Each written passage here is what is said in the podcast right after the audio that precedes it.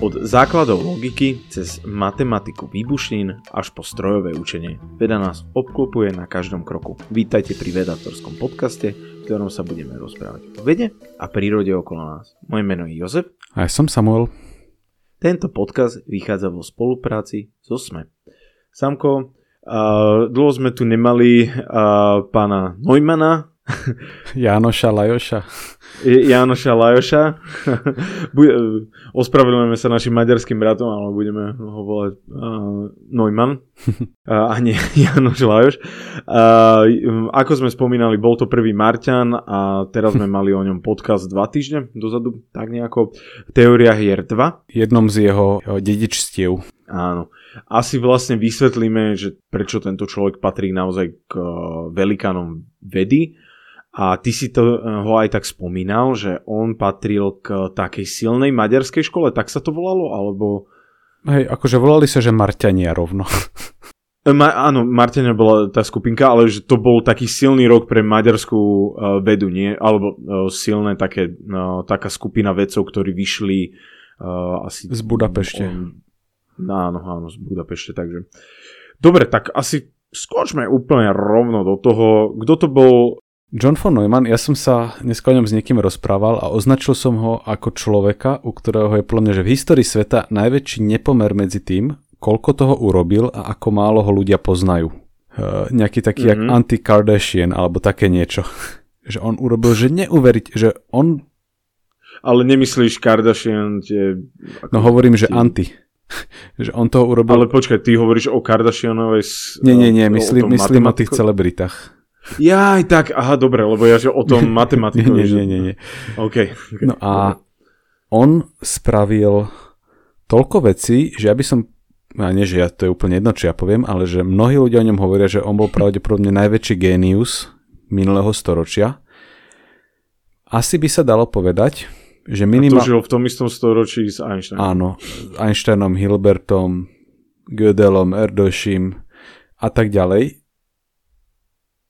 a niektorý by povedal, že ešte že oveľa väčší ešte ako Einstein. Akože Einstein bol zaujímavý v tom, že v priebehu jedného roka v podstate napísal niekoľko článkov, z ktorých každý urobil revolúciu v nejakej oblasti fyziky. Áno, to si môžete pozrieť uh, Anus Mirabilis Einsteinom, čo sme tak, za tak, tak. rok mali o ňom podcast, tam sme sa viacej o tom rozprávali. Niečo podobné spravil John von Neumann, ale že naprieč úplne rôznorodými oblastiami a tento podcast nedokáže obsiahnuť všetko, čo on spravil. Ja som si o ňom teraz prečítal asi 300 stranovú knihu, ktorá je v podstate že výpočtom vecí, ktoré on dosiahol a z ktorých buď ich založil alebo priniesol nejaký kľúčový dôkaz. A potom som si čítal, mm-hmm. ako nejaký odborník písal recenziu na túto knihu a povedal, že fajn, ale že tak polku ste vynechali. Polku veci vynechal ešte. Hej. OK. A ono, občas, že keď si tak čítame o takých tých starých génioch, čo vyrastali v časoch alchymistov, ktorí sa zaoberali v šiestich oblastiach naraz, tak neveríme, ako to vôbec mohli dokázať. A von Neumann bol takým príkladom človeka, ktorý úplne, že urobil revolúciu v niekoľkých oblastiach naraz. A keď sa, ja neviem, Richard Feynman o sebe povedal, že on nie je génius, aj keď podľa mnohých bol, ale že on si to len proste odpracoval ale von Neumann trošku podľa mňa spada do, tý, do tej kategórie, že on proste, že on sa už aj narodil čiastočne ako génius a potom vyrastal vo veľmi uh, stimulujúcom prostredí. Uh, lebo, ako si teda povedal, on patril medzi tých Marťanov, čo bola, keď Los Alamos sa pracoval na bombe, tak si tam niekto všimol, že dosť ľudí je tam z Budapešte, rozprávajú sa o smiešným prízvukom trošku, ale sú úplne, že veľmi matematicky a fyzikálne nadaní, takže dostali označenie, že, že, že Marťania, neviem prečo. A boli tam aj také veľmi známe mená ako Eugene Wigner, Edward Teller, Paul Erdősi alebo Leo Szilard. A jedným z nich bol teda aj, aj John von Neumann. A potom o nich niekto povedal, že v skutočnosti, že tí všetci ostatní, že boli veľmi nadaní, ale že on bol že jediný, že nevysvetliteľný talent. Ja som o ňom čítal akože rôzne anekdoty na štýl, že niekto ho sledoval, ako sa John von Neumann rozpráva s trojročným dieťaťom a ako mu trpezlivo niečo vysvetľuje. A potom len tak povedal, že a potom som si uvedomil, že on sa takto rozpráva asi s nami všetkými. Že taký je to rozdiel, že keď sa on rozprával s niekým. Hej, presne. A akože samozrejme o ňom kolujú také tie historky, ako uh, keď mal 6 rokov, tak vedel deliť 8-ciferné čísla v hlave a vedel uh, plynulo konverzovať v starovekej gréčtine a neviem čo. A keď videl svoju maminu, ako sa uprene na niečo pozera, tak si opýtal, že čo práve počíta. A tak to aj ja viem deliť 8-ciferné čísla. Len nie je správne. no a on, on, on opísal teda, že teda, ok, že evidentne sa narodil ako genius, to je ťažko popierateľné, ale že vyrastal vo veľmi dobrom prostredí, lebo Budapešť bola vtedy súčasťou takéhoto stredoeurópskeho celku, kde si mal Viedeň, Budapešť, trošlinku Bratislava, Praha. Vieš, že tu bolo veľmi veľa ľudí koncentrovaných. Rakúsko-Uhorsko. Áno, presne. Robila sa taká, taká salónna matematika. Že tu ľudia proste došli do kaviárne a riešili ťažké témy. Vieš, takej, takej pohodovej atmosfére, ale mal si tie mal si poblíž rôznych iných vplyvných ľudí, ktorí pracovali na podobných témach, s ktorými si sa mohol rozprávať a posúvať sa navzájom ďalej. Takže on bol v tomto toto hovoril, to bolo skvelé prostredie, zároveň ale už trošku vysel nad nimi meč blížiacej sa svetovej vojny ďalšej, alebo vieš, takého veľkého ohrozenia. Takže cítili sa byť pod tlakom tí ľudia.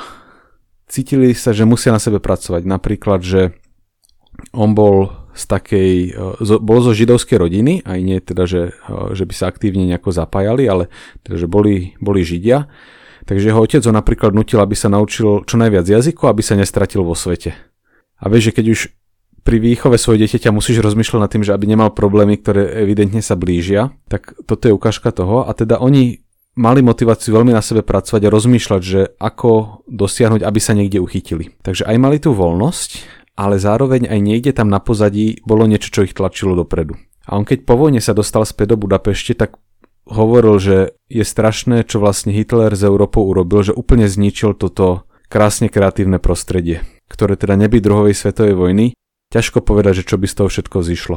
A potom sa to všetko presunulo do Ameriky na univerzity a hovoril, že nebolo to úplne ono. Akože, že niečom áno, ale nemalo to už to čaro. Áno, je rozdiel si sadnúť na e, po možno odučení na kavičku so svojimi kolegami a tam diskutovať ako v v cudzom prostredí len na vydávať články a pracovať v laboratóriách a v rôznych výskumných strediskách. Takže viem si predstaviť, že mohlo to mať i, iný, iný nádych. No a ja som vlastne rozmýšľal, že ako uchypiť túto epizódu, lebo je úplne že nereálne rozprávať o všetkom, čo on robil. Akože okrem toho, že on má 150 odborných štúdií, 160 v čistej matematike, 60 v aplikovanej, 20 vo fyzike, čo na prvý pohľad, že možno nie je veľa, že toľko má mnoho iných ľudí, ale u neho veľká časť týchto 150 článkov boli úplne, že šialene vplyvné. Že nie je možno až taký problém napísať 150 článkov, 100, 130 je len nejaký uh, niečo lokálneho záujmu napríklad, ale on naozaj napísal, že 150 článkov, z ktorých mnohé vyvolali revolúciu v nejakej oblasti. Takže ono sa to nedá úplne zreprodukovať, čo on robil. Takže úlohou tohto podcastu bude, že ľudia budú vedieť, že existoval John von Neumann a že to bol pravdepodobne jeden z najväčších géniov minulého storočia. A koho to zaujme, tak potom si o ňom môže, ja neviem, prečítať knižku alebo čo. Lebo naozaj, že narazíme na limity.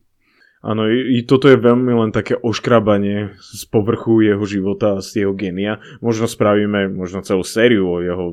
Vieš čo, na, narazili by sme na ten problém, že niektorým tým veciam, ktorým sa on venoval, boli extrémne zložité alebo ťažko vysvetliteľné len tak uh, širokému publiku. Akože prvá vec, na ktorú on narazil, už keď mal takom tutora na matematiku, uh, zhruba počas nášho ekvivalentu strednej školy, myslím, tak s ním už napísal odborný článok o ortogonálnych polinomiáloch, kde e, počas strednej školy ako keby teda už sa začal vedecky zapájať. A v čase, kedy som začal vedecky rozbiehať, tak v podstate matematika čelila takej kríze a riešilo sa vlastne, že či stojí na pevných základoch. A David Hilbert, jeden z najväčších matematikov ever, vlastne povedal, že mali by sme matematiku položiť na pevné základy a ukázať, že je konzistentná a že keď si stanovíš nejaké axiomy, tak z nich potom všetky tvrdenia vieš dokázať. Mm-hmm. A jedna z prvých vecí, na ktorých začal von Neumann pracovať, je vlastne pokusil sa atakovať alebo teda o, vysvetliť nejaké základy matematiky, kde mu ale veľkú časť práce potom vyfúkol Kurt Gödel, ktorý vlastne ukázal, že matematika v istom slova zmysle nekompletná. Že v matematike existujú tvrdenia, ktoré nedokážeš dokázať. A keď to odprezentoval, tak eh, von Neumann bol jeden z mála, ktorý mu venoval pozornosť na konferencii, ktorá k tomu bola spravená a na ktorej on vystupoval. A potom povedal, že OK, že do tohto sa už nebudem veľmi montovať, lebo tak vplyvné veci robí ten Kurt Gödel, že nemám k tomu veľmi čo dodať. Takže on hneď sa rozbelo s tým, že idem sa kafrať do základov matematiky, niečo porobil, ale pomerne rýchlo z nich vystú, vycúval späť. Ale čo skoro bude dôležité, že prečo vlastne sa do nich oprel. Takže chcel som to len tak v úvode spomenúť. Takže začiatok kariéry rovno ide na najhlbšie otázky v matematike, či je matematika konzistentná. Jasné, veď čo iné. Áno. Za, začal od, od piky. A on v podstate akože, tam išlo o to, že vyjasniť si, čo ste také tie hlavné axiomy, z ktorých, na ktorých má matematika sa stavať a tam bol veľmi osožný. Potom stále úplne, že, že rané roky jeho kariéry, tak sa venoval niečomu, čo sa volá, že ergodický teorem. Čo znova, ako som povedal, že veci, ktorým sa on venoval, boli často zložité. A toto zhruba pojednáva o tom, že keď máš strašne veľa vecí, ktoré sa správajú predvydateľným spôsobom, ale máš ich veľa Takže nedokážeš sledovať jednotlivé detaily takéhoto systému, ale dokážeš sledovať nejaké štatistické vlastnosti. A mm-hmm. von Neumann vlastne stanovil nejaké základné pravidla, ktorým sa, podľa ktorých sa správajú tieto, tieto štatistické vlastnosti zložitých systémov. A už vtedy niekto povedal, že, že keby nespravil nič iné okrem tohto, takže toto by mu zase zaručilo uh, nesmrteľnosť. Že len toto by mu stačilo na tú nesmrteľnosť. A toto bolo zhruba také, že von Neumann si šnuroval topánky pri tomto. Ešte sa ani nezačal rozbiehať poriadne. Hey, hold my beer. To keď on podával to pivo proste.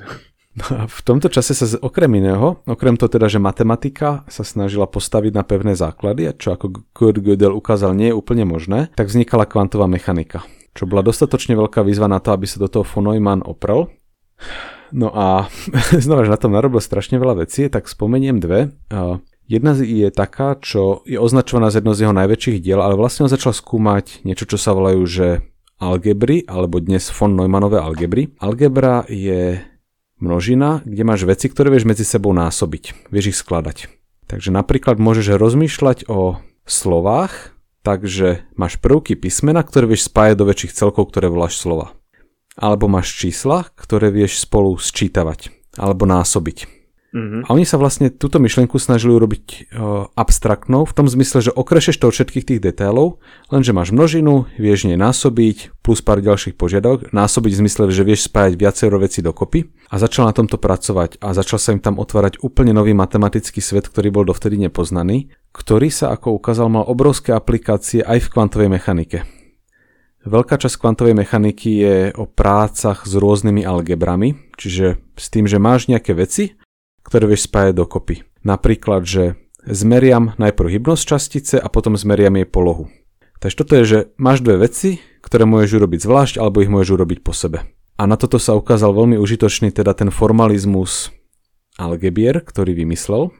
Zároveň ale tá kvantová mechanika už vtedy ľuďom nedávala spávať. Že či je vlastne náhodná, či nie je náhodná, či to nemôže byť len, že my niečomu zle rozumieme. Takže on vlastne pracoval aj na základoch kvantovej mechaniky. Riešil takúto otázku, že či vieš kvantovú mechaniku vysvetliť tým, že máš poschovávané nejaké veci, ktoré nevidíš, ale ktoré ovplyvňujú tie náhod- zdanlivo náhodné výsledky. On sa tomu hovorí, že skryté mm-hmm. premene ako keby. A zároveň bola taká, taká srada sa stala, že vznikla kvantová mechanika, a vznikli dve rôzne kvantové mechaniky. Jedna bola tá od Schrödingera, čo poznáme, a druhá bola minimálne pre širokú verejnosť menej známa od Heisenberga pomocou matíc. a oni vyzerali úplne inač, ale obe fungovali úplne uspokojivo. Tam, kde si vedel použiť, dávali správne výsledky. No a vlastne von Neumann a aj uh, Dirac, tiež jeden z najväčších matematických fyzikov, ukázali, že tieto dve teórie sú konzistentné, že to len iný uhol pohľadu v podstate na danú, na danú vec. Takže uh, toto sa bavíme o veciach, ktoré robil 30-ročný von Neumann. Že už sa začal rozbiehať, už mal zaviazané šnúrky teda, a napáchal v týchto oblastiach veci, ktoré, hoci ktorá z nich by podľa mňa zaručila, že tvoje meno je v učebniciach. natoľko zásadné, že uh, už len toto by mu stačilo na nesmrteľnosť. Presne, takže aj v tej matematike, aj ten ergodický teorém, aj tie algebry, uh, ale zároveň aj tej kvantovej mechanike, kde teda pomohol utriasť tie základy, ale zároveň napríklad uh, sa začal zaoberať niečím, čo my dnes spätne voláme kvantová informatika. Zaviedol pojem entropie v kvantovej mechanike alebo v kvantovej teórii informácie, ktorý neviem, či si pamätáš, mali sme o tom, ako sa šíri signál, kedysi epizódu, kde bol Claude Shannon, ktorý tiež zadefinoval entropiu, klasickú, a oni boli vlastne v tomto takí súputníci, že von Neumann zadefinoval tú kvantovú neusporiadanosť a Shannon takú tú klasickú, ktorú vieš vložiť do nejakého signálu, ktorý posielaš. Takže z istom slova zmysle von Neumann zaviedol ešte aj základy kvantovej informatiky predtým, než ona vôbec vznikla ako teória. Ale teraz spätne tie veci, ktoré, ktoré tam píšeš, tak volá, že von Neumannova entropia. Aha, on ani nevedel, že niečo také on, on si hneď uvedomil, že tá kvantová mechanika, že to je oveľa bohatšia vec, ako si niektorí ľudia vtedy uvedomovali. Že ono to vzniklo, že tu máme nástroj na to, aby sme vysvetlili, ako sa správajú atómy. On ale vďaka tomu, že bol tak matematicky podkutý, tak si uvedomil, že matematický formalizmus je v niečom oveľa bohatší, ako sa na povrchu javí a začal prebarávať aj tieto veci okolo. Zavedol niečo, čo možno spoznajú študenti fyziky ako matica hustoty ktorú keď nezrobíš kvantovú mechaniku, tak strieľaš e, od pasu na, na každom kroku. A on toto zaviedol, vieš, proste ako jednu z prvých vecí. Bez toho, aby ešte vtedy bolo úplne jasné, ako užitočná vec z toho bude. Takže keby možno žil o pár rokov neskôr, alebo dožil sa troška viacej, lebo zomrel relatívne mladý, ročný, myslím. Hej, relatívne mladý Takže možno by videl, ako tá kvantová matematika sa používa, alebo tá kvantová informatika vlastne sa používa. Ináč akože, že on robil toľko vecí, že aj tvoj brept je vlastne správny, lebo pracoval napríklad aj na kvantovej logike. Aj na kvantovej logike. Wow.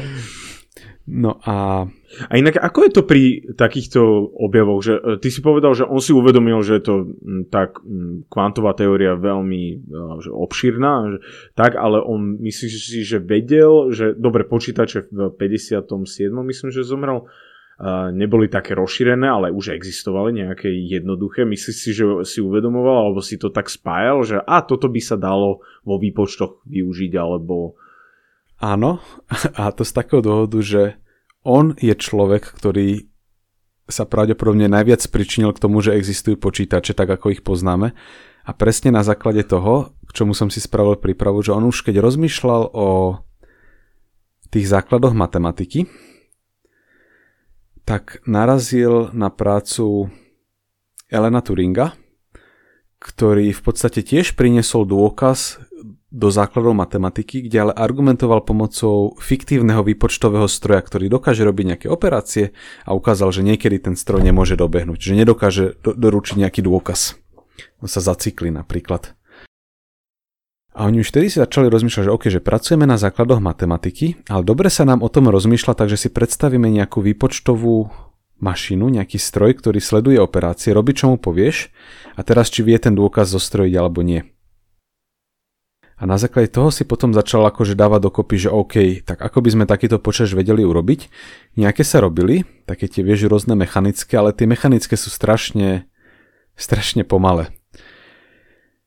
Tak sa začalo v veľkej časti na jeho poput pracovať na počítačoch s tým, že on napríklad, že prvý program písal ručne, proste na papier 20 strán, inštrukcie pre program, čo má robiť, že zober tento bit, posuň ho tam a preklop ho čo ešte, že mm-hmm. vtedy tie veci fungovali tak obstarožne, back in the days, napríklad, že teraz potrebuješ mať pamäťovú jednotku, že 1 alebo 0.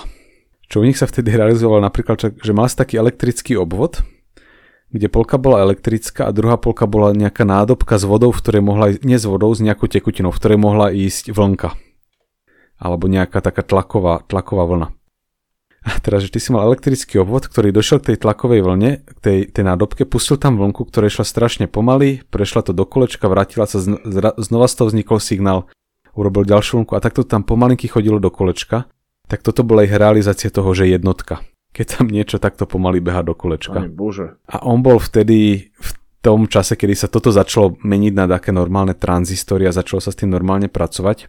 a on vlastne vymyslel základnú nejakú takú štruktúru počítačov, že ako by mali vyzerať a rovno aj pracoval na jednej z prvých verzií počítačov, ktoré boli ľuďom známe. Bol prepojený napríklad s IBM a pracovali teda na tom, že ako pomocou počítača napríklad overovať fungovanie výbušnín, čo vtedy nebolo dovtedy známe, ako tieto veci robiť, takže vyvinul aj nejaké matematické metódy, ktoré, sa, ktoré toto mohli overovať. Takže ja by som povedal, že možno jeho najznámejšie pre širokú verejnosť veci sú vlastne práce na prvých počítačoch.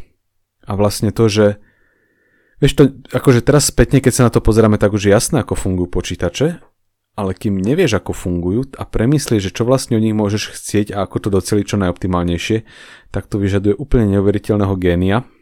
A toto je veľká časť tých vecí, na ktorých pracoval.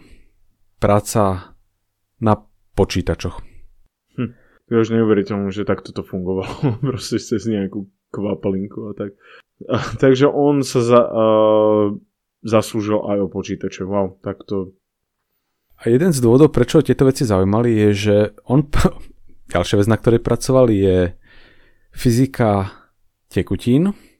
Z veľkej časti kvôli tomu, že Samozrejme, armáda si všimla jeho talent a najprv ho chceli kvôli balistickým výpočtom. Vieš, že spočítaš, kam má, ako máš nasmerovať dielo, aby dopadla, neviem, jak sa to delová gula, nábor, Nálož. niečo, aby to dopadlo tam, kam má. Toto bolo veľmi mm. ťažké spočítať, on to vedel veľmi dobre, takže hneď sa o ňo začali trhať a potom začal pracovať na atomovej bombe ktorej dizajn bol v podstate taký, že mal si rozbušku, ktorá ti mala stlačiť tie veci vo vnútri dokopy, aby sa prekročila kritická hmotnosť, aby to vybuchlo. A za tým bola strašne ťažká matematika a on jednu dobu bol že najväčší svetový expert na počítanie týchto vecí. Ale už to bolo také, že to vyžadovalo strašne veľa manuálnych počtov, takže v podstate sa začalo riešiť, že ako tieto veci počítať automaticky, čiže na počítačoch, to bola teda tá motivácia pre toto zostrojiť. A jedny z prvých vecí, ktoré sa vtedy počítali, bolo vlastne, že keď zmačneš tú rozbušku, tak čo sa deje vo vnútri bomby. Na čo si on spolu so Stanislavom Ulamom museli teda vynúť niečo, čo sa volá, že Monte Carlo metóda. ako keby, že náhodná metóda, ktorá sa neskôr stala jednou z najrozšírenejších počačových metód ever na svete.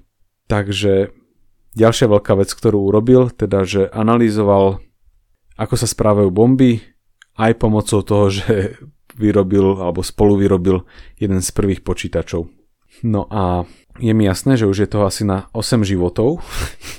A to sme ani nezačali. Nie, že, to, že toto, už je, že toto už sú že veľké príspevky jeho života, vlastne, že základy programovania v podstate, lineárne programovanie, či asi študenti informatiky budú na toto viacej reagovať ako ja, ale teda, že veľa vecí na tomto urobil. Niečo, čo sme spomenuli už v predošlom podcaste, je, že založil teóriu hier. V podstate ho zaujímala matematika konfliktných situácií. Nemusíme o tom viacej vysvetliť, lebo to sme vlastne spomínali v tom podcaste, takže ľudia majú prehľad o tomto, dúfam. Ale jeho motivácia bola taká, že aplikovať to na, poprvé na vojnu a po druhé na ekonomiku, alebo ekonómiu. Takže on spolupracoval s ekonómom Oskarom Morgensternom. A bolo to v niečom zaujímavé, lebo jedna z, prvú vec, jedna z prvých vecí, ktorú dokázal, využívala dôkaz z teórie topológie, taká tá abstraktná matematická teória. A keď to odprezentoval niekde na seminári ekonómom, tak proste úplne, že nulová odozva. A on si potom aj tak niekde pozdychol, že proste, že ekonómia ako veda je veľmi pozadu oproti matematike a fyzike, lebo oni sa v podstate formovali milénia a z tohto pohľadu je ekonomia taká veľmi mladá veda, takže nemá ešte tie nástroje, s ktorými by sa dalo pracovať. Ale on teda potom prišiel s teóriou hier, ktorá spôsobila istú revolúciu v ekonómii a pri práci na nej ešte urobili aj takú tú teóriu úžitku, ako keby, že ako vlastne matematicky rozmýšľať o tom, že čo chceš dosiahnuť. No a všetky tieto veci mu vrtali v hlave, keď rozmýšľali teda o tých počítačoch. Vieš, že ako pomocou počítačov vieš robiť dôkazy. Ak ten počítač, keď si úplne zjednodušíš na drobné, tak to je veľmi malý zoznam inštrukcií a veci, ktoré tie inštrukcie vykonávajú. Tých vecí môžeš mať veľa, ale tie ich základné pravidlá sú jednoduché. A jeho potom zaujímalo, že aká jednoduchá môže byť nejaká vec, ktorá robí niečo zaujímavé. A ono to vyzeralo v podstate, že ako celkom dobrá myšlienka, lebo ľudia fungujú vďaka DNA, a teda nielen ľudia, ale aj všeličo iné, čo je v podstate relatívne jednoduchá informácia, síce možno dlhá, ale uložená pomocou štyroch písmen a pomocou veľmi krátkeho zoznamu nejakých inštrukcií, pomocou ktorých sa s nimi handluje. Takže on začal pracovať na teórii niečo, čo sa po anglicky volá, že cellular automata, čiže ako keby, že bunkové stroje by možno bol taký preklad, asi existuje lepší. Ale začal vlastne rozmýšľať, že ako vie vytvoriť najjednoduchší možný systém, ktorý splňa nejaké pravidla a niečo robí. Úplne jednoduchý príklad by mohol byť štvorčekový papier, na ktorom máš čierne bodky, biele bodky a každé kolo podľa nejakých pravidel čiernu bodku prepíšeš na bielu a naopak. A takýto príklad objavil niekto, kto sa volal John Conway, von Neumann tiež vymyslel nejaké a potom sa riešilo, že tieto veci, ku ktorým vieš napísať tri jednoduché pravidla, podľa ktorých sa správajú, že aké zložité veci dokážu. A oni zistili, že tieto najprimitívnejšie systémy sú tzv. Turingovsky úplné. Neviem, či si pamätáš epizódu o entropii a Maxwellovom démonovi. Ale to vlastne znamená, že, že to dokáže ekvivalent toho, čo hociaký iný počítač. Možno to týmto veciam trvá dlhšie, ale že tento systém štvorčekového papiera s čiernymi a bielými bodkami, ktoré sa správajú podľa troch jednoduchých pravidiel, dokáže to, čo hociaký iný počítač.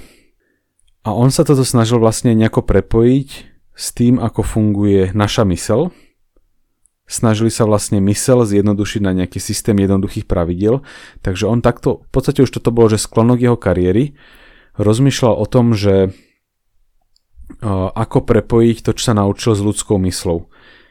Jedna spo, jeden, v podstate posledné texty jeho, ktoré vyšli, boli, že The Computer and the Brain, ktoré vlastne sa pokúsili prepojiť teóriu informatiky s teóriou uh, neurológie, alebo teda z toho, čo sa vedelo o mozgu, čo v podstate by sa dalo označiť za taký základ alebo jeden z takých tých štartovných bodov toho, čo dnes voláme umelá inteligencia. Takže na sklonku života vlastne spolu rozbehol. na tom pracoval aj v nemocnici. Na tom pracoval v nemocnici. On, ako sme povedali, zomrel relatívne mladý, vo veku 53 rokov.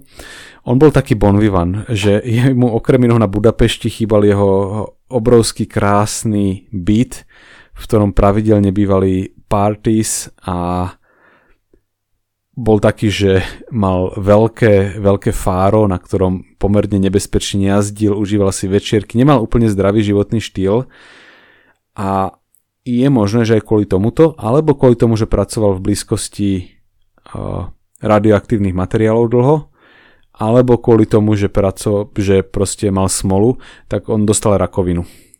A potom snažil sa akože z toho pozviechať, nepodarilo sa mu to a teda v nemocnici spísal tieto poznámky o súvise strojov a mozgu ktorá v podstate, že mm-hmm. u neho to nebola nejaká taká úžitková otázka, že ako by sme urobili niečo, čo bude ľuďom vyhadzovať dobrý obsah na Facebooku. U neho to bol až taký filozofický presah medzi základmi matematiky, základmi informatiky a ľudskou myslou. Vieš, čo to znamená niečo pochopiť, čo to znamená niečo dokázať, ako vlastne vznikajú vedomosti, ako spolu interagujú. Takže toto bola ochutnávka Johna von Neumana.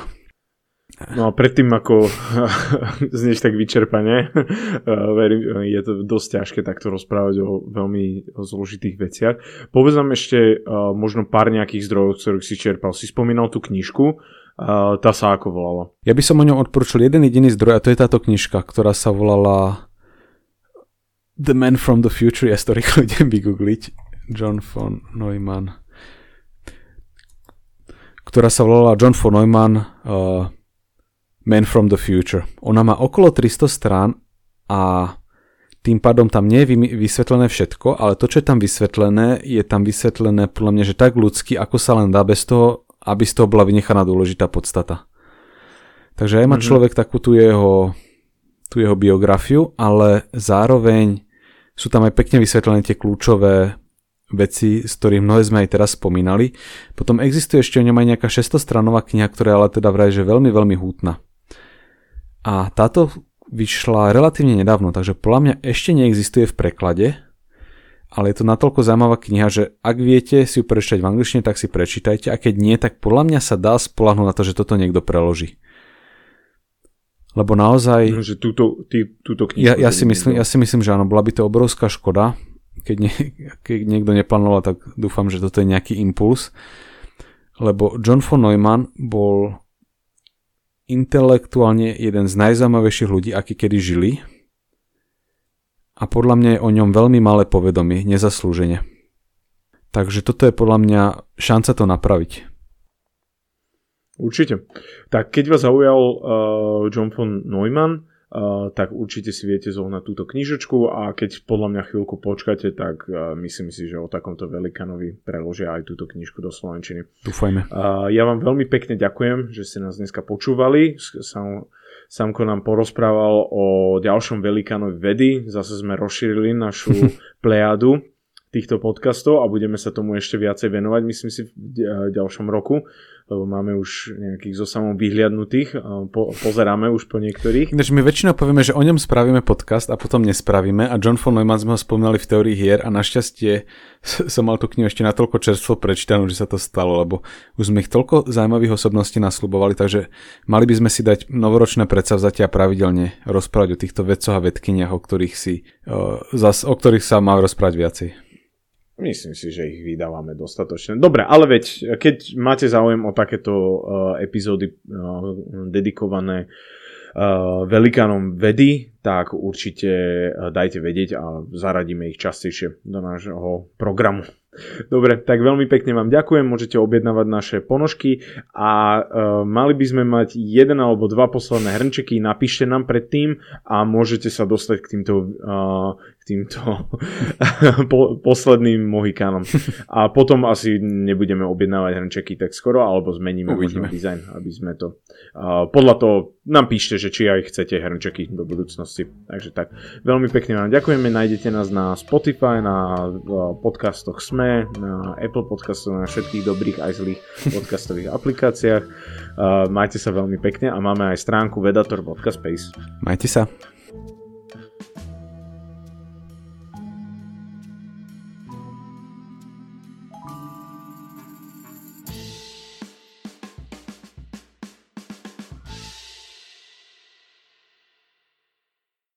10 tisíce ľudí na Slovensku žijú v extrémnej generačnej chudobe a z tej špirály sami nevystúpia. Potrebujú našu pomoc a potrebujú jej veľa.